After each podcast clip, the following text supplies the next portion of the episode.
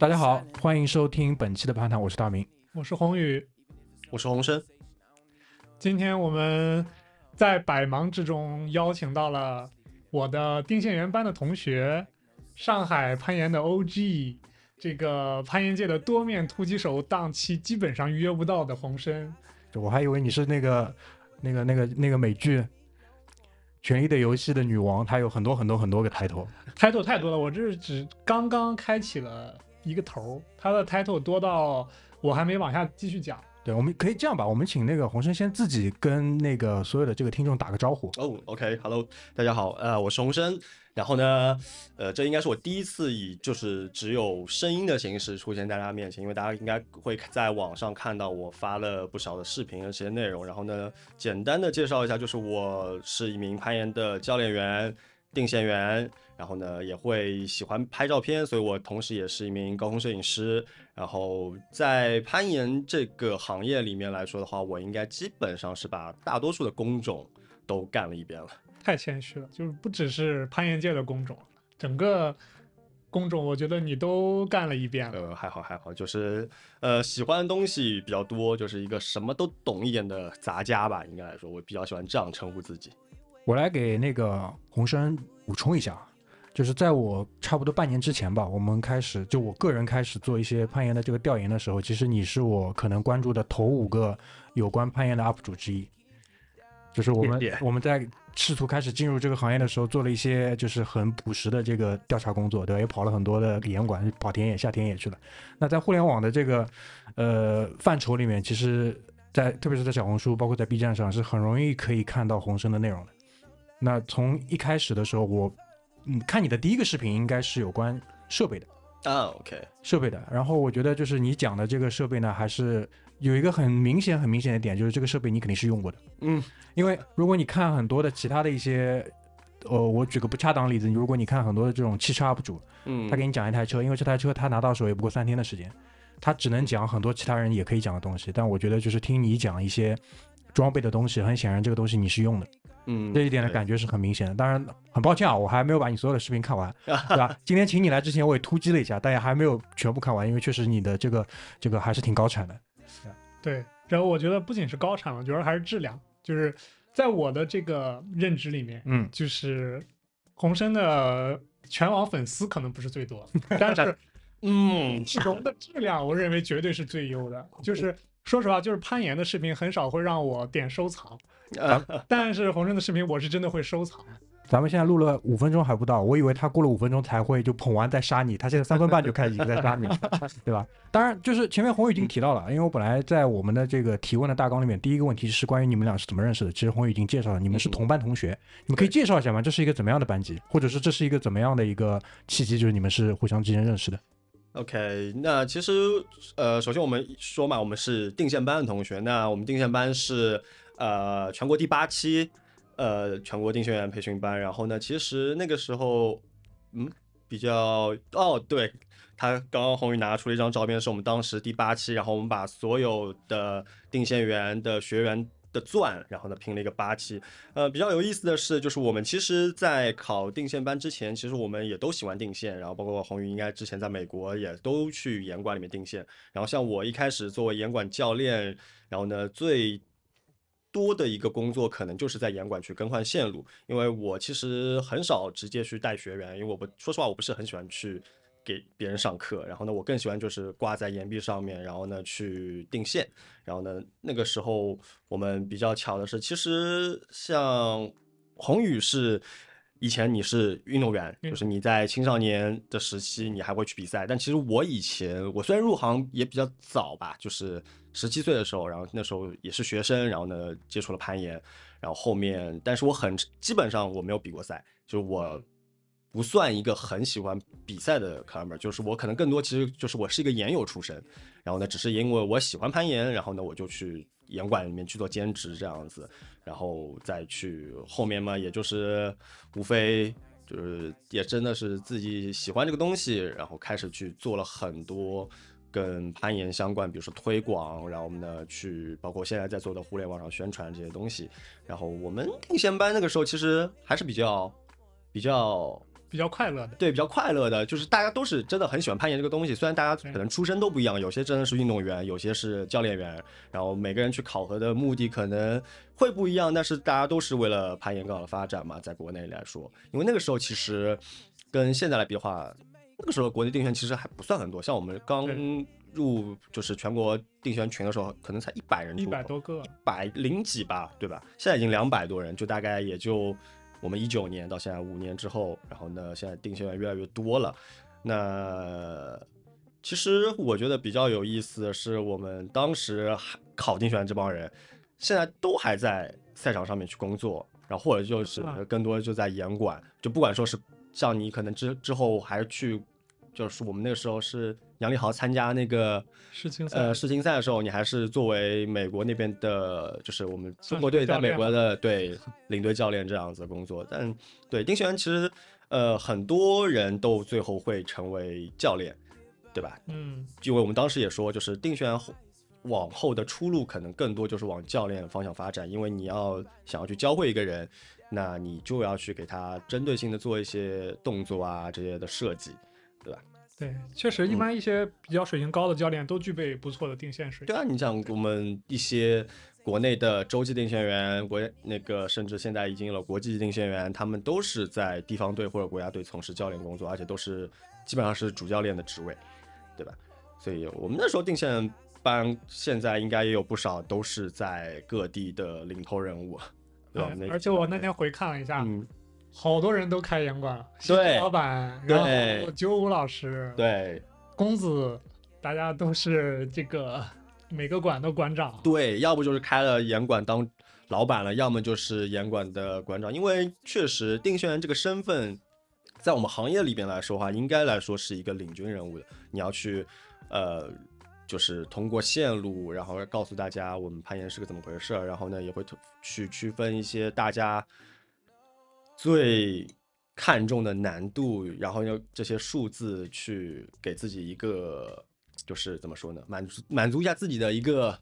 好胜心也好，或者说一个嗯虚荣心，我觉得，因为大家现在还是会比较想要去用难度数字来证明自己怎么样。那定型员可能在当中就起到一个相对来说比较关键的作用。我的线路设计的强度，包括它的一些风格，就会很大程度决定了一个地方对于攀岩这项这个东西的认可的程度，或者说呃对于难度数字的一个定义吧，对吧？嗯，其实有点像个规则制定者，对对，会有点这种属性在。对，你说起来，呃，裁判员最后最后最后是判定成绩的，但是他们，但你毕竟玩的是定线员的游戏。对，是的，是啊的，，既然已经先提到了关于定线员这个事情啊，我有个问题想问一下，就比如说现在我们以每个礼拜或者每个月作为一个单位来嗯，参考的话，洪生你定线会占了你多少时间？我我算过，就是我二三年我总共定了大概将近六百条磐石线，在全国范围内。等会儿啊，这是比较高产的情况。啊，对你要先跟大家说清楚，对吧？对对，但是呃，大概我每个月的话，按照现在来说的话，每个月基本上会有至少五天的时间是在定线的，而且基本上会就可能在不同的严管，然后有些像比如说我出差的话，比如说像我最常去的杭州，嗯他们可能我每一次去的话，我都会在那边待上的，至少我定线会占到三天，然后呢，我前后加上我前后在那边玩的话，可能会有五天的时间，当然后可能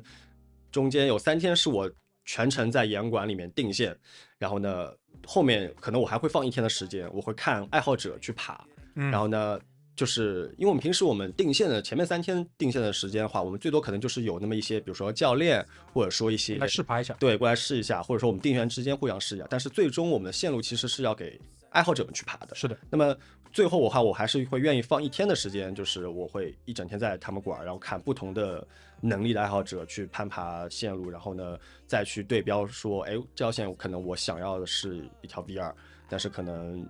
他们大多数人，我看他们爬的觉得他是 V 三，所以你要会，再改。其实，但是我很少会听他们说，我更多是看他们去爬。就比如这个人的，我了解他，嗯，我知道他大概是个什么样子，我看他爬这条 VR，他会不会是会出现些什么问题？那可能就会太难。那我看一些，比如说就是一些入门的爱好者，他们在这 VR 上面也会有机会，但他们可能在某个地方掉了之后的话，他们会觉得诶蛮有趣的，而不是说，就是我看到的是不是因为距离的原因，他们真的就是没有做到我想要的动作。嗯我我我我听过一句话啊，蛮有意思的。爬完之后，我觉得他是 VR，那对就是这个意思。对，就是因为你一条线路，我也会跟大家说，你一条线路爬了三遍，你才算真正的去爬完了这条线。第一次你可能是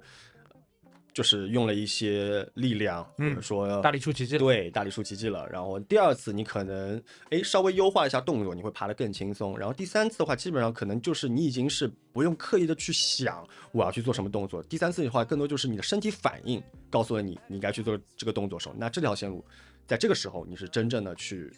或者说你了解了定心丸想要告诉你东西。OK，对明白。因为前面啊，我们在介绍红生的时候，其实大家可以感觉到他有一个非常强的一个斜杠青年的这样的一个标签跟属性，对吧？然后我们这两个人坐在这边之后，很自然的先从定线员开始，就不免让人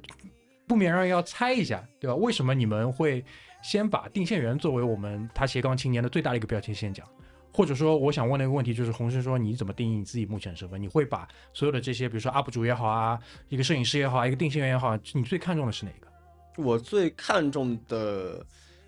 呃，完了，他要想一想，好难啊！对对，想一想，想一想，因为其实或者或者我这样讲，嗯就是我刚才刚才抛的 A、B、C 三个答案不一定都对，你有没有比如说另外一个答案，就是完全这个问题是抛给你的，你可以就假如说你给向我们敞开心扉，对对对，我是一个行业中台。行业中台，对，就是我们那那时候我在呃北京 eSport 的时候，然后我们那时候是呃 eSport 是个亚洲户外用品展，然后那时候嗯会吸引到很多行业内的人嘛。然后那天我晚上我跟牛老板晚上喝酒的时候，然后他牛老板大家应该知道，他们做盐点开盐馆，宁波现在有三家盐馆，然后也有个非常不错的一个盐点盐点的品牌。对对，就是这两年我空呼叫一下，快点来参加一下，牛老板。对牛老板。Q 一下牛老板，对，我下一期视频的主题就是你。OK，对，那个时候他就跟我说，就是因为我现在我身边很多朋友他们有开了严管，然后呢，我自己来说的话，我的就是吹个牛逼，就是我各个就是综合的能力来说的话，我也可以去开一家严管。我在各方面的资源跟品牌的合作上面，然后包括我自己，因为我已经对我最早其实也是从严管教练开始之后，然后我一直做到严管的馆长，然后就是我想要去做一家严管，我曾经也是真的就是会去找场地，但是后面的话，我觉得我更适合做一个行业中台，就是说嗯严管，我会我想要去帮助更多人去开一家他们心中理想的严管，嗯帮他们去做一些宣传，或者说去做一些实际上的技术上面的支持。对，这是我想要做的。因为我如果说我自己开了严馆，那我可能只能俯视我自己这一个点。但是嗯如果说我去各个地方，我有时间，我有精力，我有可以去各个严馆去帮他们去做一些东西嘛，那我会让整个行业可能会发展的更好，嗯而不是说我自己一个人独强。嗯对，因为我觉得就是就是我从小也比较喜欢一句话，就是独善其身，兼爱天下。嗯对，就是我如果说我自己不好的时候，那我就让我自己先去充足起来。但是如果说我有能力的时候，我会想要去帮助更多的朋友。对嗯对，这是我想要的一个。我突然那个 pop up 出来一个想法，嗯就是你会想要自己把你这个中台变强变大吗？比如说你去真的去培训一些像你类似的人，就可能不，他可能只是获得你身上的某一种能力，比如说定线，比如说摄影，嗯然后你作为一个这种把你的这个服务性的中台扩大的这种当然，当然我 一个很神奇的方式存在的。我会想，就是说，包括我现在我就是我的小红书上面，大家应该会有关注人会看到，就是我做了一个新的账号叫 Anchor，就是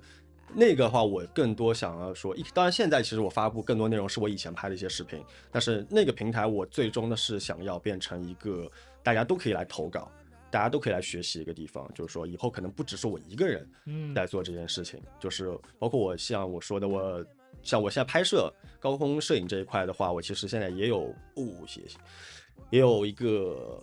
徒弟也好，就是他自己本身也很喜欢攀岩，然后呢，他呢也有一定的拍摄能力，然后呢，审美啊这些东西都还不错。那么他可能是我就是以后在拍摄这一块的话，我会想要就是说跟他去形成一个团队也好，或者说以后他有能力他自己去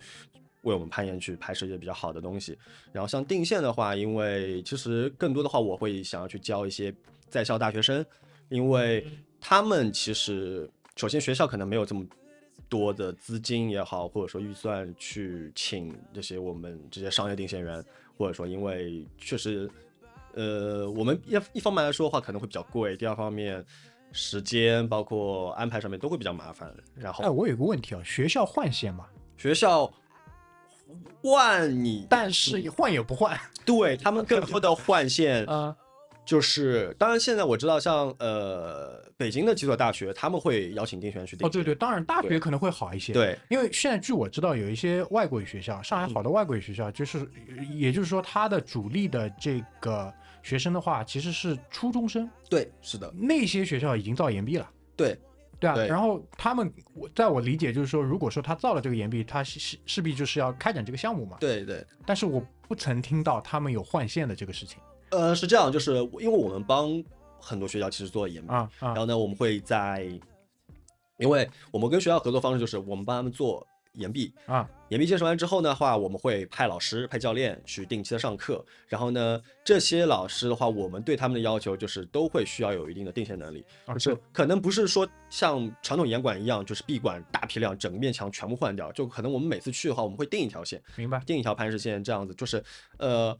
至少就是说不是说每次跑过来的话，大家爬的都是一模一样的线路或者动作，或者说直接把满面墙打满啊这样子。对，确实你在学校里面去换线的话，会有很大的问题，就是说你用电钻会有噪音，嗯所以说你平时周一到周五。人家学生要上课，晚上学校会关门，你要去申请这东西会很麻烦。然后呢，周六周日我们本身大多数严管的教练他们去支持学校，他们但是他们更多的工作还是在严管嘛。就周六周日他们自己也要有严管有工作，所以说这是学校现在换线很大的一个问题，就是一个是时间，一个就是经费上面的问题。像我之前我去给宁波的诺丁汉大学去换过一次线，就是他们也只能是比如说在暑期的时间，嗯学校没什么学生这样子，然后过来开一下，然后去换一次皮线，但是他们的换线频率可能也就一年一到两次。那我觉得已经算负责的了，相对对来说。因为他们的老师，包括他们的校长本身喜欢攀岩，OK，对他们的他们的老师是一个攀岩的爱好者，嗯然后而且是一个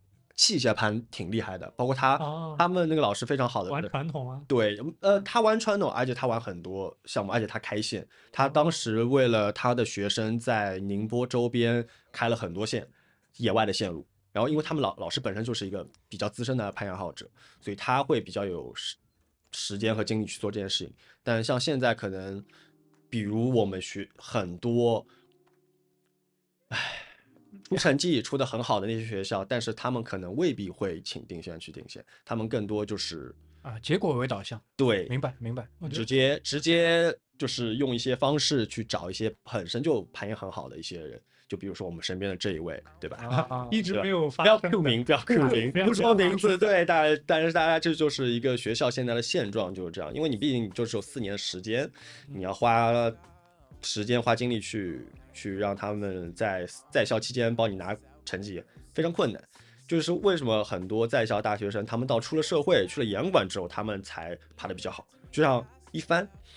我最早认识他的时候，他还在研学校里面，他还是一个大学生。说实话，当时我还是可以碾压一下他的。但他现在对，但当他毕业之后，他在严管工作，然后呢，又他确实训练很刻苦。大家看他账号什么的，他因为我们最早我们三我范毅一范我们三个人住在一起，就他对饮食包括他的生活节奏是非常自律的一个人。就是以运动员在要求自己，沪上对三剑对客。，是的沪上，是的三剑。客。就就你 上海研上海研友们听到以后闻风丧胆的沪上三。你可以把这个概念跟大家介绍一下。好吧，这个这个我先留着等会儿说。嗯像刚刚其实刚冯生说的这个 怎么说呢？这个研这个学校里的研毕的这种情况还是比较。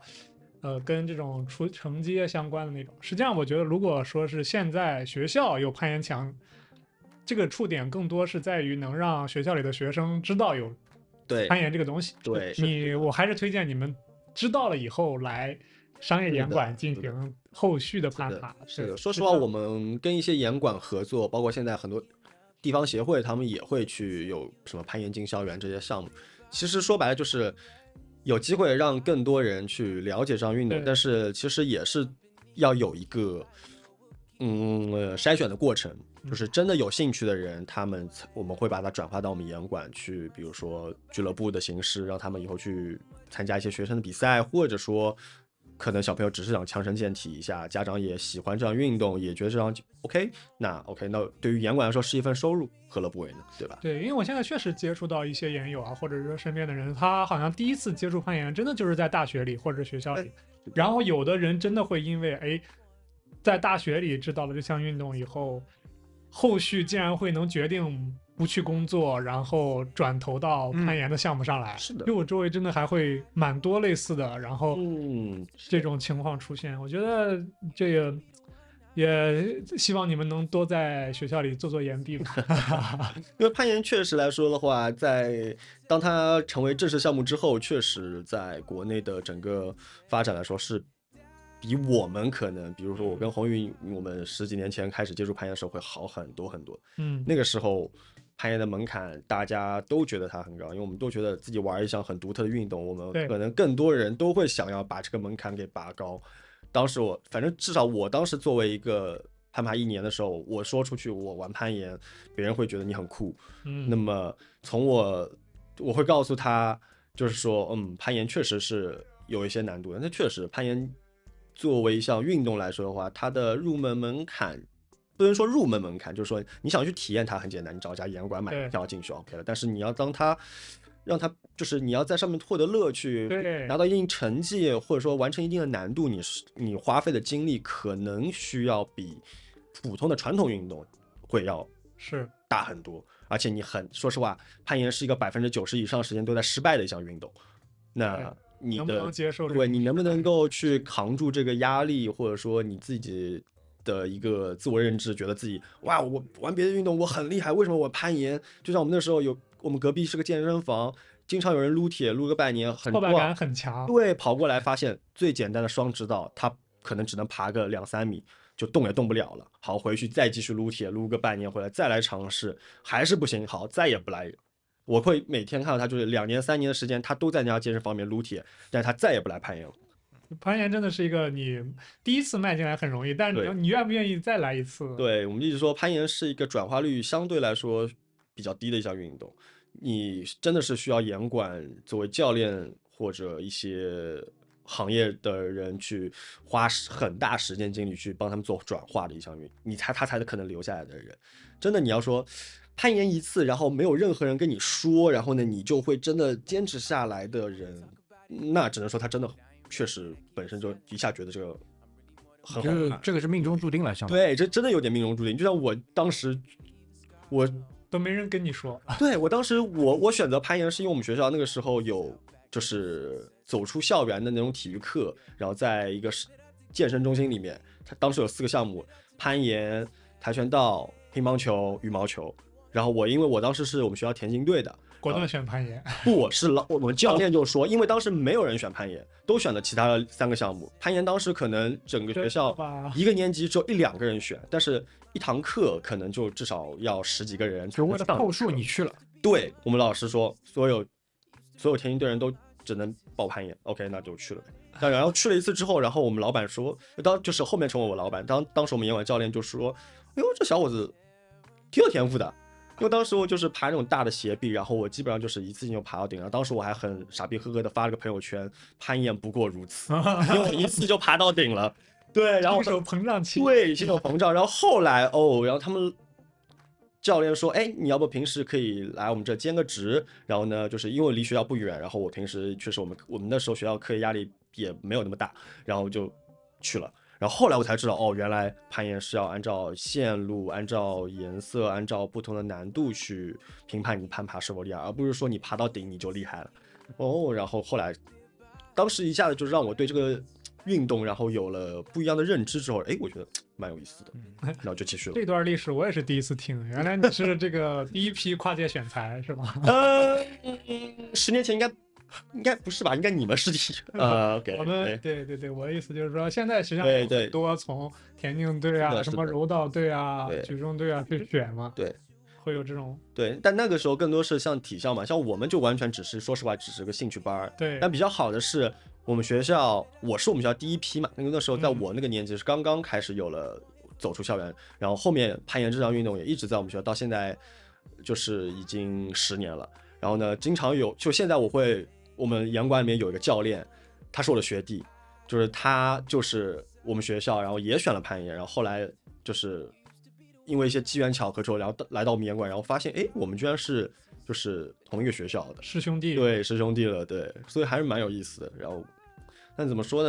呃，现在也看到很多学生运动会上面看到我自己学校以前的有更多人在去爬，有的时候我作为定线员，我然后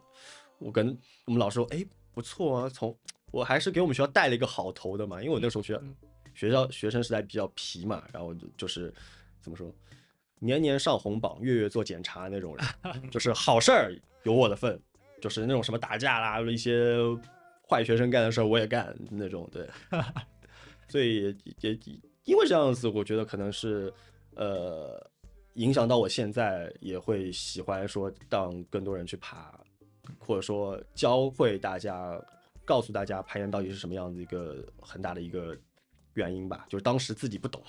然后所以，所以这会不会是你就是想要去做 UP 主的这样的一个很重要的一个背后的一个大的动机呢？就是，哦，就是你的这个，就是我或者换句话来说吧，其实就是你可能在这件事情上还是有很强的这个表达欲的呃，是的，嗯就大家会看到我的视频非常长嘛，我一直说我自己很啰嗦，啊。对，就是因为呃，首先我当然自己很喜欢这项运动，然后呢，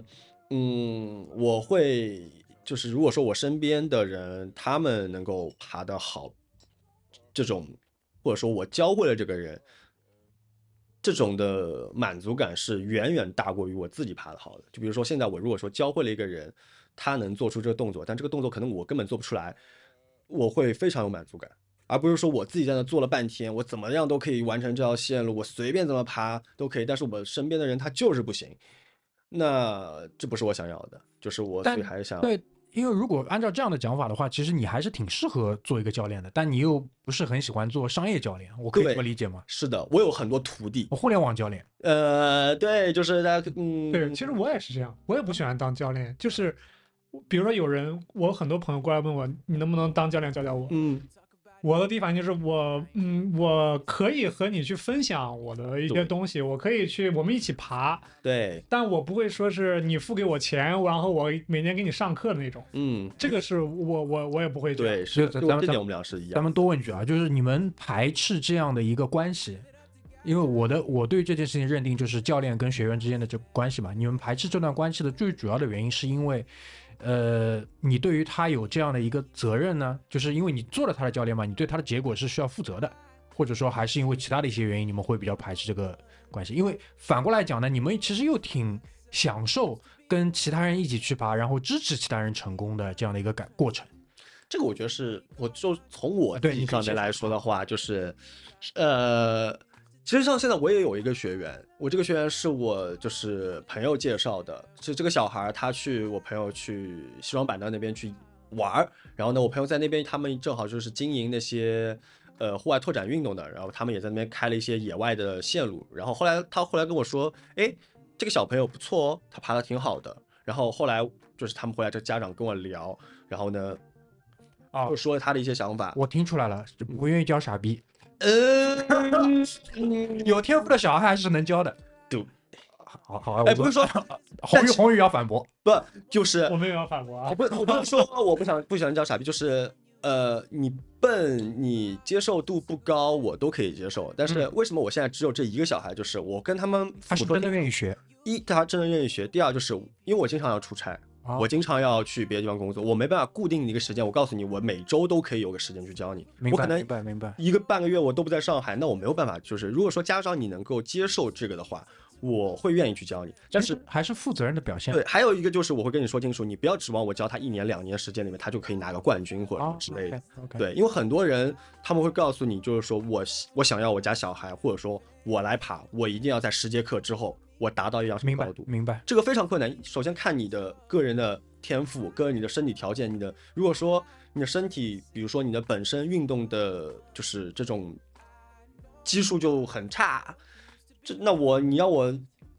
十节课就教会你，我让你爬个很高水平的，我我真的不敢打这个保票。就其实我可以这样讲啊，其实如果说你们在面对这样的一个角色的时候，其实你们更愿意做一个满错，而不是做一个 coach，就是更愿意做一个嗯怎么说呢，分享者。嗯，对，哪怕这个人其实他天资或者说他的这个静态天赋没有这么好，但是他非常有热情。嗯他哪怕就是爬一个很简单的线，人家都可以，他不可以，但是他依然在爬。其实这种人你们还是愿意帮的。嗯，这种人的话，我会把他收做徒弟。哦，就是就是在他在在那个洪生看来，这个就属于有天赋了。我是我首先我很喜欢 mentor 这个概念，我一直嗯就是在这么做。嗯，然后我之所以有的时候会拒绝，或者是说不去主要的承担教练这个身份或者职责，很大的原因就是时间。对，就是我现在没有办法，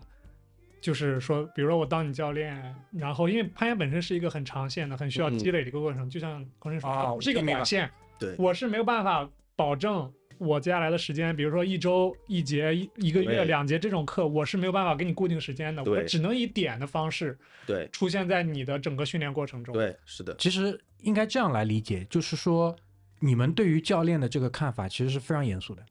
当然，而且是区别于很多外面的那些人所谓他要去请一个教练的这个概念，嗯。因为他们请的更多可能是一个陪玩儿，呃，我说一句，公道话。也不是说公道不 不，我说一句很难听的话，啊啊啊！我说一句很难听的话，就是，就是因为我真的，我可能本身我对教练这个这个职称我是非常尊敬他的，嗯就是包括像现在的话，我不认为我是一个非常好的一个教练，啊。就是因为教练你需要懂的东西非常多，你嗯要嗯。就是运动学、康复学什么各种乱七八糟，你要花大量时间进去学。但是我现在看到很多在整个行业里面有非常多人自称自己是教练，嗯 OK 没有问题，就是。我觉得，如果说你教的东西都 OK 的话，那你不让你的就是受教的人受伤或者怎么样的话，那 OK，你们完你完全可以成为自己是个教练。但是我觉得我自己还不能称我自己是一个对对，你这样你们这样讲，我其实就完全 get 你们两个人的这个在说的这个东西了。对，而且就是对于我来说，就是如果我承认，不是说我确定了当你的教练，实际上我嗯是有一个要对你负责。对，很明显的负责的，对就是他不是一个嘻嘻哈哈或者怎么样的，就是我实际上是实际上现在我也有很多我在美国之前带过的小朋友，嗯就是我们实际上没有任何的那个，比如说他们付我教练费之类的。嗯但是他们会非常定期的，或者他们参加完一个比赛，或者最近训练怎么样，发视频给我，嗯我会很自然的给他们回，嗯呃，视频分析，然后接下来你可能要注重哪些地方，你哪些点我给你纠正一下。就嗯今天我上班的时候还给我哎，一别说了，别说了，老板要听到了。老板应该没有关注我们，啊，对，然后给他回了一下。对，实际上就是我们在看到那种好苗子或者是什么的时候，我完全不会在意，对呃，有有那个付出，对，就是一个对师徒关系的，对我是很传灯乐意的去分享，然后帮助他前进进步，就是 anything，嗯就是这种。对传灯了，传灯了。所以，所以就再回到 UP 主的这件事情上来讲，但是如果说做一个就互联网上的一个在线的一个这样的一个分享者，这个其实对你来说，可能责任端的压力就没有那么大了。你的责任，哦哦，对，当然你的责任就是只是要确保说我说出去的东西是要对。一负责的，但是呢，就是接收者那一端来讲，能够接收多少，完全就是那对你说哦，你说输出这一个就是内容，包括内容对他们的接受度，那确实是是没有办法，因为我没有，毕竟我跟你不是面对面，对对，对。我只能，所以说我更多的时候分享的是我的一个经验，嗯。就是我告诉你这件事儿，就是是可以怎么样做得更好，嗯。但是你要是说一些很非常非常非常基本的那些东西的话，我也会讲，我肯定也会讲，但是呃，我只能说学得到是对，没办法，这完全就跟攀岩攀岩这个东西太它的就是太主观了，就是你很难去控制它。对对。说说说说你的频道吧，说说你的内容，嗯就是为什么你会在你的这个 B 站啊，或者说在你的小红书，包括你前面你提到，你其实现在又专门在你个人的名字的这个、嗯。呃渠道以外，又开了新的这个 Anchor，你嗯你在这个当中的内容的设置分布，包括你的这个构思是怎么样去考虑的？呃，很简单，就是我最早我是做长视频的，就是呃，其实拍视频这个东西也很巧，就是很多年前吧，就是呃，当我已经有了一些技术能力的时候，包括了解一些器械的时候，就是很多人会来问我，就是说，哎，你觉得什么东西好，什么东西不好？呃，我该去买什么样的装备，包括这个装备我该怎么去用，或者说我应该怎么在做一些操作的时候，那个时候我就会拍一个很短短的小视频，告诉你哦，这东西该怎么做，然后就可能就发给一个个人。然后后来我发现，哎，其实我可以把这个视频做的就是发到一些频道上面去，让更多人看到。因为这个问题，后来我会发现很多人都会碰到同样的问题。嗯而且就是可能当时的互联网上还没有人在做这样的分享。对，很少。当时可能也就发个朋友圈，或者说做一个小小视频发在那个就是群群里面，微信群里面，或者说就是 QQ 群啊，那个时候。然后后来，因为当时其实有很多的，包括我现在非常尊敬，就是裂缝老师，然后还有秋香县长，就是他们其实当时在优呃不是 YouTube 就优酷，包括土豆那个时候那些，土豆这个对这个好久没提很早了？吧？嗯，就那个时候他们会发一些，他们因为 Rock 老师，呃，就是不是 Rock 老师，那个裂缝老师他就是会拍一些教学的内容，然后当时其实我受到他们影响很大，嗯就是他们为什么会愿意去做这件事情，完全当时的。几乎没有什么视频收益，就不就不说像现在还有什么对现在变现啊渠，道已经开通，当时对当时没有，现在内容付费，那个时候就是真的为就是未来发电，然后他们影响我很多。然后那个时候我发布我做 B 站的时候，就是因为那个时候上海口罩原因，大家都在家嘛。然后呢，我家里有很多很多装备，然后当时就是也没办法出去爬，然后呢，很多工作都停下来，那我就想说，哎，拍一些一些比较基础类型的一些视频啊这些东西。所以我现在回看当时，我就在我当时住的一个公寓里面，完全没有布景，就是在我的工作台前面，然后架了台相机，打了一个简单的光，然后我就拍了。然后所以可以现在我回看以前那些视频，我都觉得嗯好粗糙啊，我怎么我怎么能打这样的打成这样的光？然后那就是就完全没有就是很好的剪辑，就是呃怎么说呢？就是就当当时很正常，这个这个是很正常一个过程。就比如说我现在听我可能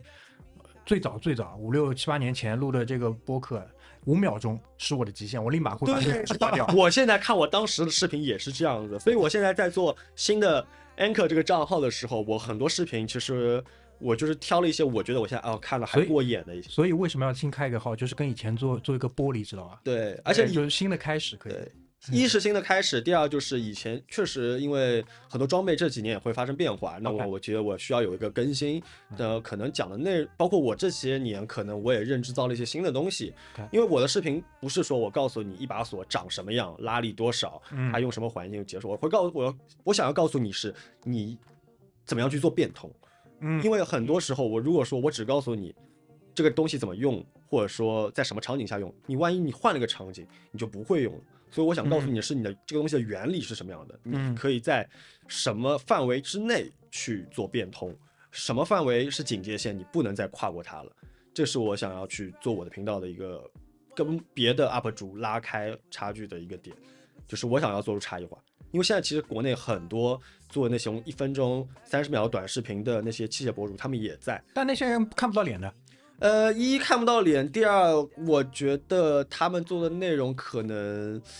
嗯就太科普了，呃他讲的不深。还还有一点就是我我前面提到那些人，我不觉得他们真的用过这个东西用的很熟。呃，对，有就有这样，我我的感觉就是，这就是之前为什么我说红参的视频很干、很优质的内容，就是嗯我是真的会愿意收藏下来。就是我可能这次看到了，我知道了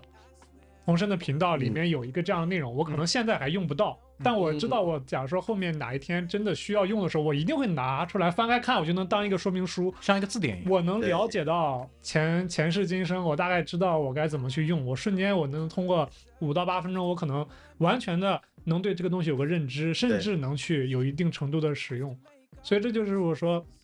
功在当代。哇，这个太这个太大了，当然了，就是这个太大了，就像那个前面洪生提到的，我觉得让我还比较感动的一个点，就是其实你们前面不论在讲教练还是在讲做 UP 主这件事情当中，其实有很多关于传承的东西。就是你你们自己现在也在做传承，然后你们也是被传承。嗯，被影响。当然，当然，每一个可能每一个项目、每一个行业当中都会有这样的故事，但我觉得我我插一个题外话，因为我接触这个时间短嘛，但是我比较幸运的就是说我一开始接触的人也好，基本上都是在这个行业里面相对比较高端的，然后这些人无一例外都有一个很大的特点，他们很少提他们自己的，比如说巴拉巴拉很多的东西，他们更多的会去讲说，我是从谁谁谁那里，或者说我是从哪一个群体当中获得了怎么样的一个经验，然后我做的其实是他们之前在做这件事情的延伸。然后有一次，就是这次在那个济南，我们跟灰灰聊的时候也是，他告诉我他的野攀的一个搭档是一个比他年龄大非常多的人。嗯他当时只是作为这个老先生的这个搭档，跟他一起去一起去开线，然后到现在，他可能已经慢慢慢变成了一个主力，嗯，然后他也会告诉我说啊，我通过飞无人机在哪里哪里知道了一片山头，那个地方那个那个岩洞有多完美，他可以造一条怎么怎么样的线，就是我已经在脑海里看到了一个场景，就是未来他一定会带另外一个人去把那条线开出来。嗯对，他有很多这个传承。就我为什么会想讲这件事情的一个原因是什么？就是说，有没有可能是因为这项运动它存在的，无论是野外的危险性也好，或者说它的难以克服的这个程度也好，会让这项运动从事这项运动的人，他其实会有更多的这种敬畏的东西。这个我嗯在其他项目里面接触的不多，我说句实话。嗯，是的，因为首先攀岩这个东西跟生命相关，就我对经常会跟别人说，为什么我会，你想我很少会拍摄关于攀爬的视频，就是我自己，对，这一点也是，我很少看你对发发你自己就爬的东西。因为我自己爬的再好再烂。说实话，与你无关，与各各位看我视频的人无关。你不可能说看了我的视频，看了我爬了这条线，你就一定会去爬这条线。但是我想，我会更加关注于是器械安全的上面的使用，因为攀石，嗯，爬的不好，就是说，就我一直说一句难听的话，就是你爬的不好不会死，对，但是你对器械使用失误，你会有危险。对，吃席了，对，这就是我前段时间看到，就是应该要说是去年，就是国内一帮以周鹏老师一帮北京爱好者他们翻译的那个北美攀登事故那个书，嗯，为什么当时啊，他们。对嗯发了那个东西，我在朋友圈看到，我当场我就是非常激动，我就是拍了一个视频，然后我对当场发，这是我。出片出的最快的一个，就以我以前发一个哪怕三十秒视频，我可能剪辑时间会在两天，我会非常纠结。但是当时我就想，一定要让我看到，就是就是在我能够做的这些影响力范围内的东西，我一定要赶紧让大家知道这件事情。嗯，嗯就是这个东西，你就是攀登这件事情，你是要心存敬畏的，嗯，而不是因为可能现在来说的话，像比如说运动员，可能他们对于攀爬会更重要，会更关注。但是像我们这些呃喜欢，尤其是喜欢难度、喜欢爬野外的人来说的话，我觉得是器械的一些东西、生命相关的东西是更加重要的。就爬得更长这件事情对更重要。对，就是我我徒弟他们，就是你爬的好不好，我根本不关心。你我一直从他们最开始的时候，我就跟他们说，你如果说能在幺零上面得到快乐，你觉得爬幺幺会让你非常痛苦，会让你不很不开心，那你就不要去爬幺幺。就是他们有有的时候，他们工作一段时间之后，然后他们有一就是我有一个女徒弟，她是一直在出差，没有时间攀岩。半年之后，她回来爬一条 V 二，爬不过去，然后呢掉下来的时候还嘻嘻哈哈的笑笑，诶，我觉得很好啊。啊，对我根本不会去说她，他们边上人发视频说，哎，你看你徒弟就是以前爬 V 五的人，现在怎么爬 V 二都爬成这样？我说，但他是笑的，他是开心的，就很好啊。就是我不会说，因为他爬的不好，然后比如说我去骂他或者怎么样。但是如果说有一天我看到他，比如说爬先锋的时候省尾节没打，我肯定会骂他。嗯嗯比如说他保护的时候开小差了，或者怎么样的，我肯定会骂他，而且会骂的非常的狠。但是你爬的好不好来说，随便你。嗯，我只我最多就嘲讽一下，呀，怎么这么久被没爬，这个点都抓不住了，最多也就嘲讽一下，不会说真的告诉你呃怎么怎么样。就是现在很多人会很在乎爬的好与不好，那我觉得首先可能我也说句比较那个，我觉得我自己爬的也挺好看的，我觉得我现在努努力，我也能爬一些相对来说可能就飞来飞去的东西。对，比较头部的那些攀爬能力人，跟他们其实也差不了太多。那我觉得这就够啦，我也没说指望他，我一定要靠我的，因为我不去，我不需要靠我的攀爬能力去证明我自己。中台嘛，中台嘛。对我是我做的是行业中台，这是我最大的一个目标，就是我是让更多人达到这个高度，而不是我站在这个高度上面去俯视你们。嗯对我是想想把大家一起拉上来。这个是我为什么很愿意去给各个严管去拍摄视频也好，一方面我有一份收入，第二方面我能够帮助他们去解决他们可能拍摄上面不行，或者说宣传上面有一些吃力的这些问题。对，然后所以说现在有人跑过来跟我说，哦，让我教他们去怎么去拍摄一个视频，拍摄一个严管的宣传片，我会非常乐意。嗯，对，就是你只就是我当时开线的一个老师，我一六年那个时候我去跟学研中国去一起开线了，当时我们一个呃开线的老师傅，嗯。就是现在也也依然在全国各地开线的一个人，他当时就说了一句很让我触动的话，就是没有一个人会拒绝一个虚心求教的人，是嗯。只要你来问我，我只要我知道，我一定会告诉你，我不会说藏着掖着，因为说实话，现在严整个行业没有发展到说什么哦，我告诉你这件事情就一下影响到了很大的一笔生，意，完全完全对，不至于。嗯对，像现在其实很多人也都愿意去分享，那我觉得这个很好。所以我我现在分享视频的，就是频率慢慢越来越低了，就是也是我看到了，其实已经有很多人也干出来。对，也在拍摄内容了。我觉得他们拍的也不错，那么我会非常鼓励他们，就是让他们也能去拍摄。有的时候我会，甚至我会有时候我会私信这些人说，哎，我会告诉你，你下一次在提到这一点的时候，你再讲一下别的东西，别的某一个点可能跟这个点是非常相关的。那哎，他说哦，对哦，那下次他可能之后一个视频就会出得更好。那这是我想看到的东西，而不是说就只是我一个人站在那儿，然后就告诉大家怎么怎么样。我说实话，拍视频也累啊，而且我又是属于那种对视频要求还质量比较高的那个。就像我这两天想，我发，就我突然发现，我就是我拍了三四年视频，我没有讲过安全带，没有讲过 攀岩鞋，然后对，我最近这两天我就在研究，就是攀岩鞋，就是我不想说只告诉大家橡胶什么怎么样，我跟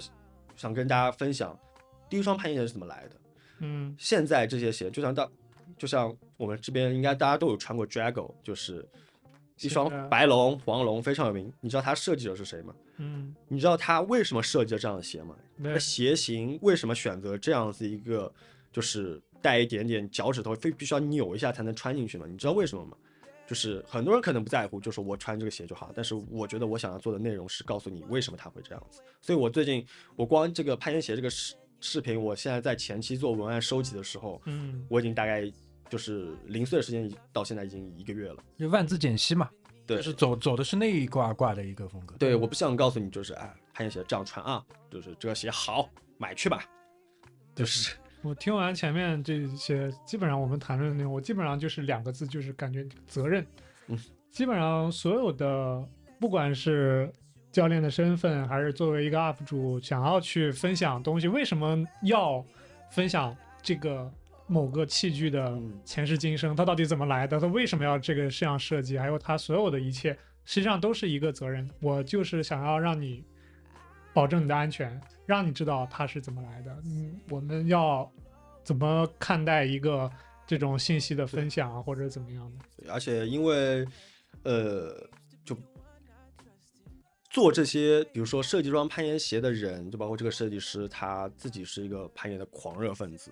包括很多品牌的创始人，像什么 Paso 啊，一些国内外大牌的一些创始人，包括像国内凯乐石，嗯，他们老板都是攀登爱好者。他说实话，我们可能都是个同好，大家都是同路人，就是他们为什么会愿意去花时间精力去一代一代的迭代他们的产品，包括像有些产品其实可能就像龟龟。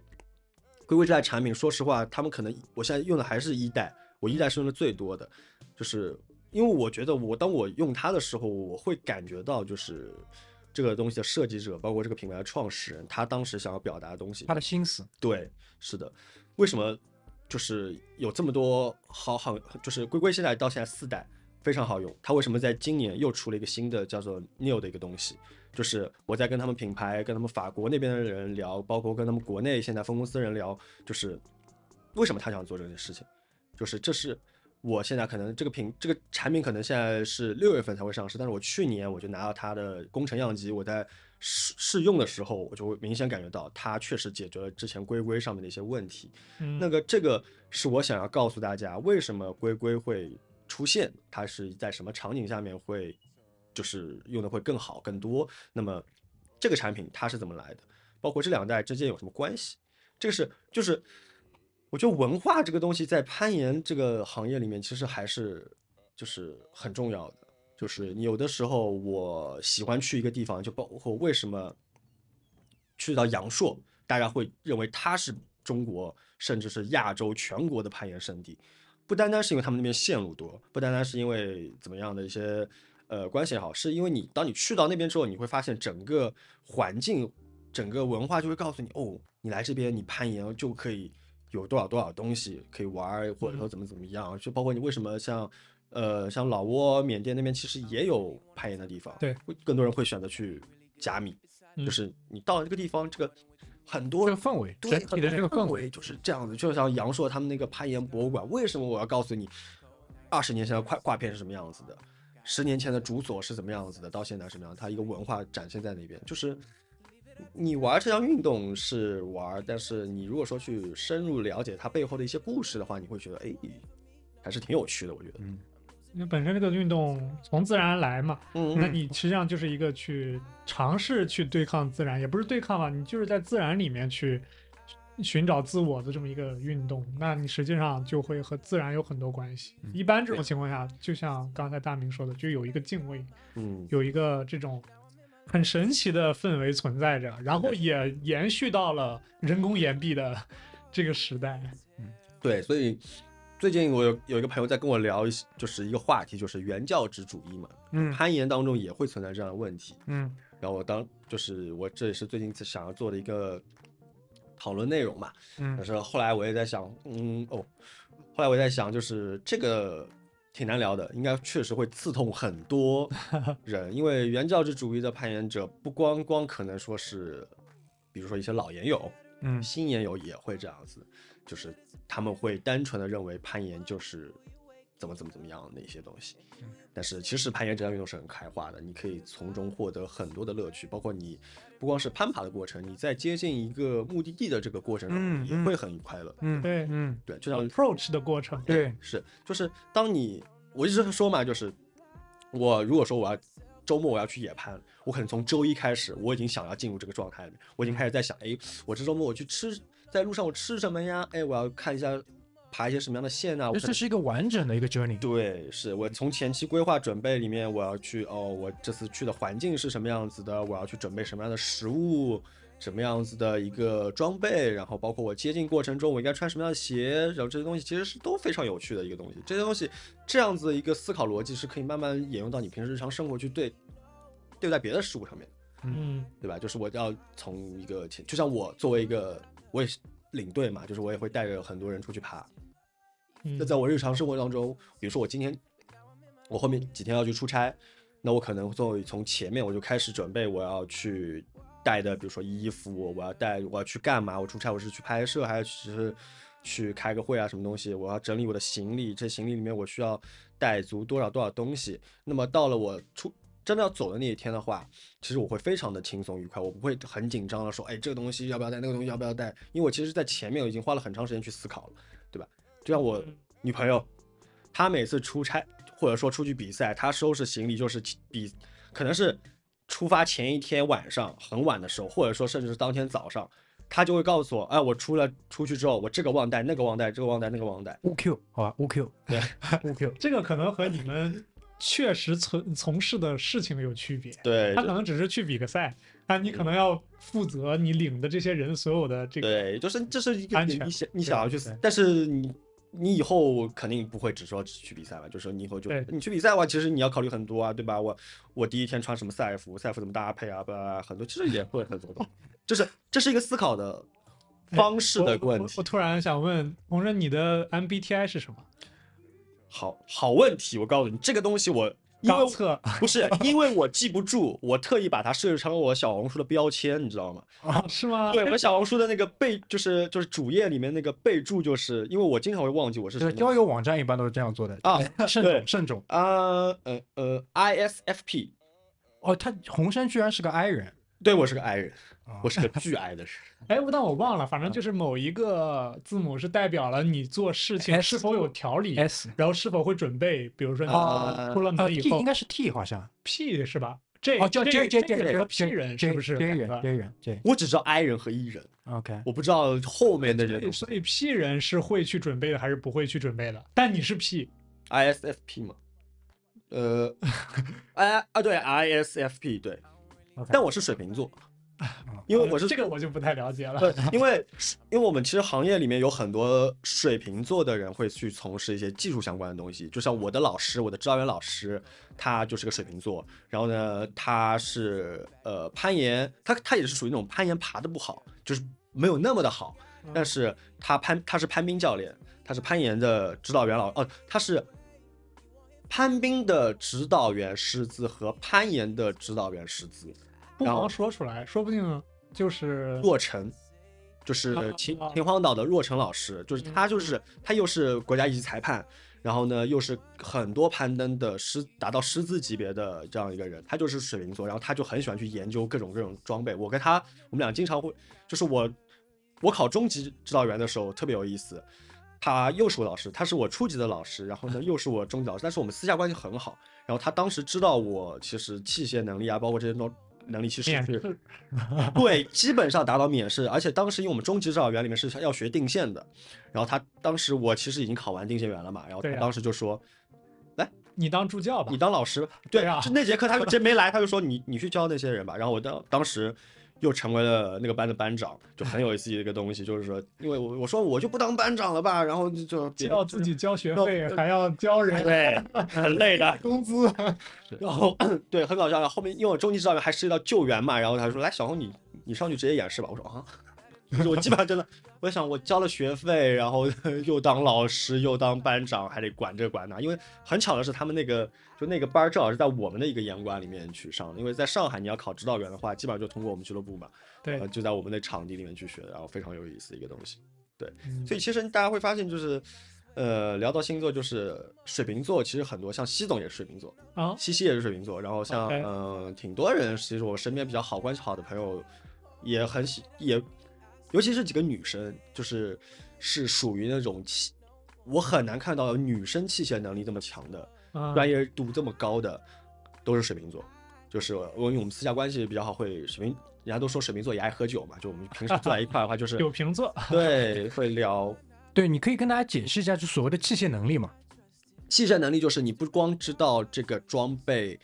它怎么用，你要知道它为什么会这么用。就很多人都说都要都都知道，你要打八字结或者布林结去连接自己，嗯去在巅峰当中。但你别的结，为什么你不能用单结？为什么你不能用双套？为什么你不能用其他的那些结？就是你要知道这个。就是跟在这里可以跟大家解释，因为一根绳子它的整体强度如果是百分之一百的话，嗯，那么八字结和布林结是在折损当中最低的，它只会大概折到七十到七十五，就是你最后保留这个绳索整体强度还能到七十到七十五，但是其他的绳结是远低于这个数值的。嗯，对，所以为什么只能用布林结和八字结？一方面它们绳结稳定性很高，对容易意外的解开。那么还有一点就是，它们的绳索强度保留最好。啊，这我考试考过。啊，这我是第一次知道，说实话。对，你考 对对对啊嗯，而且考试考过，就是你是因为学了这个东西才对，但他们可能只是做爱好者，他不是一个指导员，他依然能够保证自己能够达到这个水平，然后甚至对，对，这个甚至包括我觉得会有一点天赋吧，就是可能对于这种机械器械的这种敏感度啊哎对这些东西对对对对。会会有。觉得就是水瓶，人家说嘛，水瓶座天生爱玩，就是什么东西都喜欢去研究一下，乱嗯乱乱弄一下。就像我就是属于这样子，就是基本上我除了没有自己开一家岩馆，攀岩行业所有东西我全干过了。我做过嗯岩点，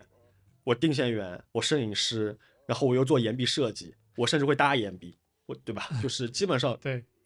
攀岩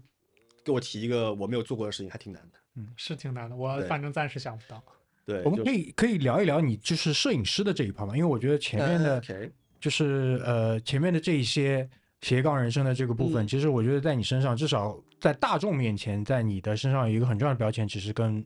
攀岩跟摄影这两个东西的结合是还比较。挺大的，嗯是会嗯。特别是对于可能就是上海以外的一些朋友，因为上海上海范围之内，大家多少即使他不知道，但他可能也爬过你定的线，对吧？对。但是在互互联网上，很多人看过你的呃内容，呃，但对，比如说借着去年两位大咖到上海的这个机会，其实更多的可能你被人知道的是你的一些摄影的作品，呃，摄影的一些东西对，。是的。这块可以跟大家聊一聊。呃，首先我喜欢摄影，是因为可能跟我父亲有关系。我爸是在他年轻的时候就是非常喜欢摄影的。我的亲戚朋友们都会说，哎，就是你父亲的，就是拍的照片非常好或者怎么样的。但他其实没有到一个摄影师的一个级别，就是他只是喜欢拍照，爱好者，对爱好者。然后呢，然后我读初中的时候，然后那时候我们学校有摄影协会，就是那种摄影兴趣团吧，就是那种东西。然后当时我姐送了我一台相小相机，一台卡片机，然后我当时我就去了。然后我当时那个时候是。呃，世博园，世博园刚开，然后那时候我去，我们学校就组织了，然后去那儿，呃，参观。那时候世博园还在建，然后呢，我当时拍了两张照片，是当时中国馆在建的时候，然后呢，有几个工人啊，也怎么样的在那儿弄了，反正我已经忘了那张照片具体长什么样。然后后来，说实话，就是拿了一点奖，对，拿了一点 奖，拿了个上海市的二人奖。然后，哦，对我的，就那个时候嘛，对，就是那满绝对满足我。就是虚荣心的，拍下去都不行了。对对，但是其实我初中之后很长一段时间我没有拍照。OK，我后面就是我没有用专业相机拍照，我可能我会喜欢用手机拍。那时候其实从我最早开始在严管的时候，我就是最多拿手机，我会我真的挺喜欢用手机帮大家拍拍照片的。嗯，然后呢，大家也觉得还 OK，还不错。然后呢，等到呃一九年的时候，呃，我算是正式的成为了一个摄影师，就是我有了就是。呃，想法去专门拍这个东西。其实我以前会拍一些别的东西，包括因为以前我在电视台工作的时候，就是我也会去拍摄一些内容。嗯，但是如果说是拍照片的话，很大一部分原因是因为我们需要为我们平时做的一些活动要露出。嗯，对我，因为我当时我在我们严管也负责一些市场的工作，就是我们跟品牌合作要去做一些活动的话，那肯定需要有最后一个宣传反图的东西。对，要反图。那我找别人拍。别人就是还上不去岩壁，就是我想要的一些角度他达不到，那 OK，那我自己来呗。然后我就这样子，然后就因为这个东西，然后我就开始慢慢先给我们自己严管拍，然后开始拍我们身边的人。然后呢，那个时候就是最多，我记得我应该是在 Pongo 拍的是最多最多的，嗯，因为那段时间，呃，疫情刚刚结束，刚刚放开，二一年，哎，不对。二零年三月份吧，应该是，就是刚刚第一波疫情结束，大家可以出去的时候，然后我去了，呃，因为那时候只有 Pango 和几家烟馆开吧，然后但我们去 Pango 最多嘛，因为那时候一帆的原因，对，然后呢，我跟范毅，我们经常跑到 Pango，然后去爬，然后就会给。就乱拍，基本上就是当时应该是很多人都会收到我过照。对，那个时候我记得很清楚的，红尘有过两个，一个是女强人的一个，然后还有一个就是他拍过的所有的那种，对，会发会做成一个洗出来，然后发给。对，我当时还很难过一点，就是我没有收到，因为当时 真的没有拍到你比较好的照片，就只有那时候，或者说因为当时大多数照片的话，我是就那个阶段拍的。然后我像你的话是一九年，我们那时候对刚开始定线班，你想对对我一九年定线班的时候，其实我那时候拿手机也拍了很多照片。我现在手里好好多，我还一直用着呢。我我现在想那个时候我是真挺喜欢拍照，那个时候基本上就每天晚上大家群里面我应该会发每个人的照片这样子。然后但是现在其实我拍照片其实更少了，就是呃像比如说我会我会更有目的性的去拍摄了。确实，像我以之前刚开始拍的时候，什么都拍，嗯，就是拿相机乱按，就是哒哒哒，谁都拍，然后怎么样？那我想了解一下，Jimmy Chin 在你这里属于一个什么级别？他是我绝对的偶像，是吧？他是我绝对绝对偶像。就是你想，Jimmy Chin 他其实也很斜杠，他是登山家，他是摄影师，他滑雪，他登山，他什么都玩，他绝对是。因为很搞笑的是，一八年还是一一九年。一八年、一九年就是，反正那两年里面就是 free solo 首映的时候，是在北京。然后我当时我正好是去了，应该是一九年，一九年的时候，然后我去了北京。那个时候，呃，我去玩儿，然后因为是当时是刚好内蒙那场比赛结束，然后我正好去北京玩了一下。嗯。然后我听说，大概就在我本来计划要回上海的后一天，free solo 首映，然后主创们会来。我当时以为 Jimmy Jin 会来，然后我就说，哦，那我推掉后面的行程，我就我一定要去看一下，对，蹲他一下。当时我跟那个赵四、跟王二、跟还有孙斌他们那帮一块去看了这个晚，然后晚上我们还喝酒聊天，然后当时我就很不开心，在一喝闷酒，因为 Jimmy Jin 没有来。你现在有见到过他吗？我其实到现在我真的面对面见面我没有见到过。好了，那我稍微放个卫星啊，呃，我跟他还是有能搭上线的。那他来，首先我在纽约的时候，经常原来就在严管跟他爬过，OK。但他现在呢签了一个叫做 CA 的经纪公司，然后这个经纪公司就是我的前东家，啊，OK，所以我们来尝试一下他后续的一些合作。哇，那那那我见到他的这种感觉真的是，因为其实我对于大佬，其实我真的是保持距离的。不感冒，就像 Alex。啊，Alex，其实我在大概七八年前，因为他是 Face 赞助运动员嘛，然后当时我们严管就是 Face 冠名的 TNF 魔岩馆，他当时金密金其实来过，但金密金来的那个时候我还没有攀岩，大概可能就隔了两个月，嗯，然后我当时他没有来，呃，他他就是错过了，后来 X 来，X 啊来两三次，其实我 X 我跟 X 其实到现在应该见了至少四五次了，嗯。而且都是工作关系，对。但是我跟他一张合影也没有，嗯一个照片就是对签名也没有，嗯就是因为说实话，我对大佬这件事情，其实我可能没有那么的对。不在乎不过确实也是，可能攀岩界的这些大佬们，对我们来说好像就还比较像个岩友的感觉。对，像金像丫丫也是啊，丫丫她来上海就我们一块去吃水饺什么，就是她很贴地气的一个人。到最后，其实因为我可能比较 I 人，就是我也不会去主动的，就是嗯他就是工作关系，大家介绍哦，OK，这两天的他的一些行程上面，我会去帮他做全程的拍摄啊，怎么怎么样也好，然后就点头 OK，然后呢，我就嗯隐藏在一个小角落里面去拍他了，然后。到最后他走的时候，他还主动过来跟我打招呼了，然后说：“呃，嗯感谢你这几年怎么样？”我觉得就是啊，我也只能就是很很很害羞。嗯 OK 好，再见但是如果说但 Jimmy 不一样，，Jimmy 来你你进来的话，我是不敢说话那种不。流涕。对他真的是，因为对你的影响还是比较大的。对，就是两个摄影师对我的，呃，应该是就是在拍照片这件事情上面的话，一个是吉米君，还有一个就是国内的四哥嗯。赵忠军，他是为就是他可能真的是名气，就是在互联网上面来说的话，名气相对来说没有那么实力大于名气。对他绝对是。你，他可能就是因为四哥他是什么样子的，就是我们每次出去开线，就他也是个开线的，他是巡演中国的嗯。团队的一个成员，然后他就是前面一个相机包一堆镜头啊什么的，然后后面就是一个开线的包，然后他、嗯他开线能力很强，攀爬能力很强，拍照照片也真的是非常非常棒，就是像这样的人会非常非常吸引我。但是如果说你只是爬得好，像就比如说要求太高了，那做你的偶像真的要求太高了。那因为可能只能说我本身也还不差。嗯，是的，你想让不对，你要让我折服的话，我可能不光来说就是你，其实我说说实话，看攀登能力真的是，呃，因为我们实际上我们面对的其实也是自然，他们面对的也是自然，是是是和这个区别，对。所以大家交通起来就就是很正常那种。对。我我应该最早的时候应该也是一几年的时候，在格凸的时候啊，见过 Alex，就是大家嗯就在路边摊啊，对对对正常哈拉而已嘛。对他只是名气大，就是对，但是大家其实对都是只要坐在一起，大家都是就是对就是真的就能，他也非常愿意去交流，像对对他就是去年去年来就是国内这个行程里面，就是他就是非常非常的，对就是我觉得好他一个是他，另外包括那个呃另一个 Jimmy，他们他们给人的这个气质其实不像一个运动明星。当然了，因为很多其他项目的运动明星，他有很多的包装的这个成分。哎，但就像比如说像 Alex 他们啊，他们更多的就像你们讲的，他还是一个就是户外者，给人的感觉这个这个纯粹这个这这个对这样的这种，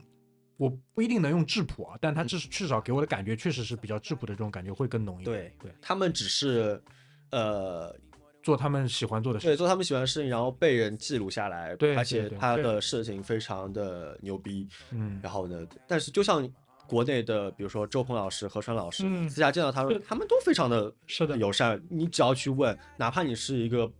纯 Nobody 新人，对。你你上去去问他，他们绝对就是非常友好的告诉你你该怎么样，甚至有的时候会拉着你聊天这样子，对或者告诉你滔滔不绝的去聊，因为嗯。大家都是在做同样一个喜欢的东西。嗯，对 OK 我第一次正儿八经的野攀就是周鹏老师给我保的，啊，哇，那你的起点很高哎，你的起点很高可。能也是因为这个这个真正注意的自然爬得晚。OK OK，好呀，就是咱们今天很高兴啊，就是一口气已经聊了七十分钟的时间了。然 后最后的话，就是洪生有没有想要对所有的这个播客听众说的东西、说的话，呃来作为我们这样的一个很很愉快的聊天的一个结尾？OK，好，呃，这其实是我第一次就是录播客这样的形式，我觉得这哎还挺有趣的，就是因为很多人会说，呃，因为你就觉得我很爱聊天嘛，就是嗯虽然我是个 I 人，但是呃，你只要就是我不知道各位有没有在线下见到过，就如果说你你过来跟我打招呼，我是很愿意聊天的一个人，但是如果说你不打招呼啊，那我就是一张就是人家会说是一张臭脸，呃，但是我我觉得这个形式非常好，因为其实呃做视频也好，或者说去教别人也好的话，但是我们只能在某一个时间段去帮助到你。就是我觉得我还是希望就是说用，比如说我们平时在日常的聊天当中，或者说告诉大家一些呃比较有趣的一些故事，或者说一些我们的一些看法吧。对，因为你要是如果说教学或者说大家分享交流怎么样子的也好的话，那最终目的还是希望说你能够爬得越好，或者说你能够从我这边去了解到一些信息，或者说怎么样的。那我觉得这播客这个形式真的还是挺有趣的。我第一次是我很喜欢，在这边喝两杯酒还挺开心的。对对，就是因为其实我们跟一些呃我们同行业的人里面也好的话，其实我们平时日常工作的时候，就比如说我们都在定线的时候，其实聊的不多，嗯，其实就是哦，我这条线定完了，定完试，试完爬，OK，怎么改结束了。但是呃，我们像我们定线也好，我们会喜欢每次定完线晚上喝个酒，聊个天。包括我现在去很多地方出差也好，或者怎么样也好的话，其实我知道对面老板根本就不是说想要我来定线，根本就是想让我来去找他喝个酒。尤其是杭州的西 总？对他每次就说，哎，我们最近要换线了，然后你多留几天啊，然后我们喝个酒啊什么。虽然每天都在喝，但是最终都会有一天会喝大。但其实我们也都是像我们今天这样子一个形式，都在聊一些比较好玩、有趣的内容或者怎么样子，都是在聊攀岩。下次就别个麦吧。嗯，就我想过，但是我们有的时候可能喝完酒之后说的一些话，可能不太方便让方便剪出来。对，就是可能会刺痛到很多人。对，因为其实，呃，就是攀岩这个好，这个也是个小小社会、小团体吧。就是说，肯定也会梦到形形色色的人。有些人确实我觉得挺，我挺不待见的，但是大多数的人肯定我还很想要去跟大家交流。我觉得如果说有机会的话，可能下一次我们可以再来去做一些嗯新的话题，或者说大家有什么有兴趣的话题，去让让我们来一起聊这个东西，对对吧？因为我们最初做这个节目的一个很大的一个初衷，其实就是我觉得跟洪生想做的事情是不谋而合的。嗯我们就是想去推广这个运动，但在做推广这个运动这这个道路当中，其实有很多东西人家都做了，包括我们嗯。见面的时候我们也在聊，其实有很多关于攀岩的博客，嗯。但最大的一个问题就是他们已经停更了。对。那那我对于所有的这些播客，我也做了一些研究。更大的一些问题，其实就是在于说，很多人他其实是一个爱好者，嗯，他接触了攀岩，然后他也听播客，然后他以为他把这两件事情结合起来，但可能能他会遇到很大的一个阻力，就是说，在攀岩的这个过程当中，除非他一直不停的去挑战新的线路、户外的线路、哪里的线路，他可以有新的故事去讲下去，那他这个播客才能继续生存下去。对，不然的话他很难。是的，那对于我们来讲的话，因为宏宇的关系，我们就可以接触到很多就是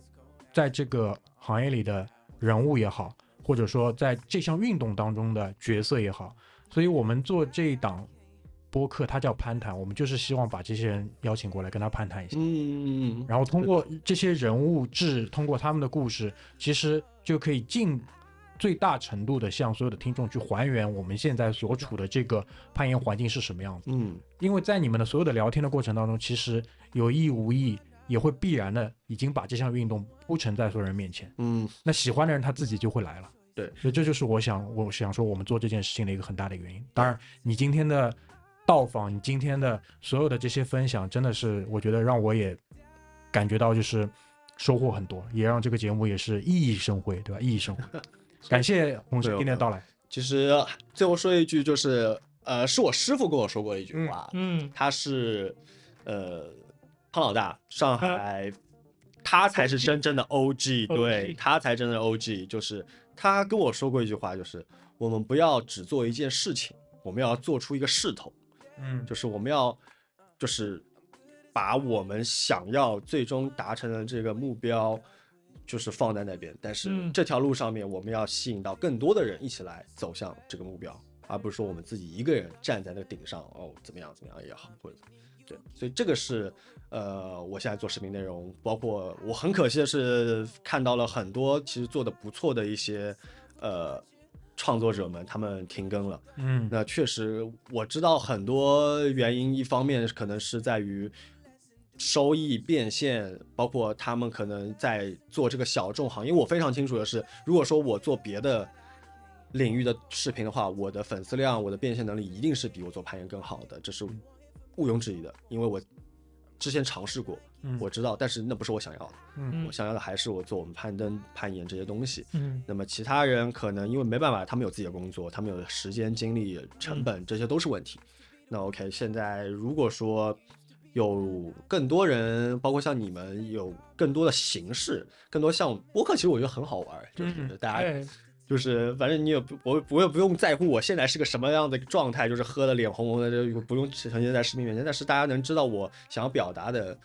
嗯，挺好玩的，我觉得他会更自由一些。对对 对对甚至我现在我就我就下次能不能在这给我铺个床？可以啊，可以啊，可以啊。给你弄个沙发，对，对，因为我实在我的腰真的是不太行。那你这还喜欢吊着定线？对，那我们要不就用洪生经常视频开头的一句话吧，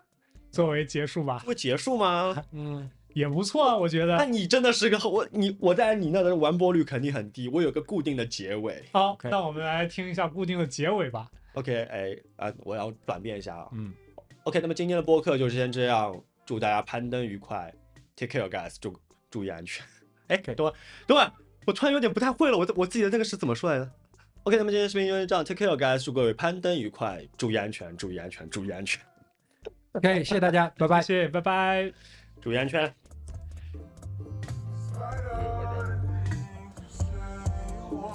don't even know how to explain it. Um, every time, happens every time, every fucking time.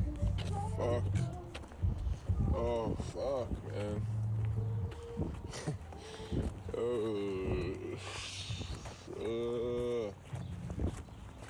uh, uh, uh, uh, uh.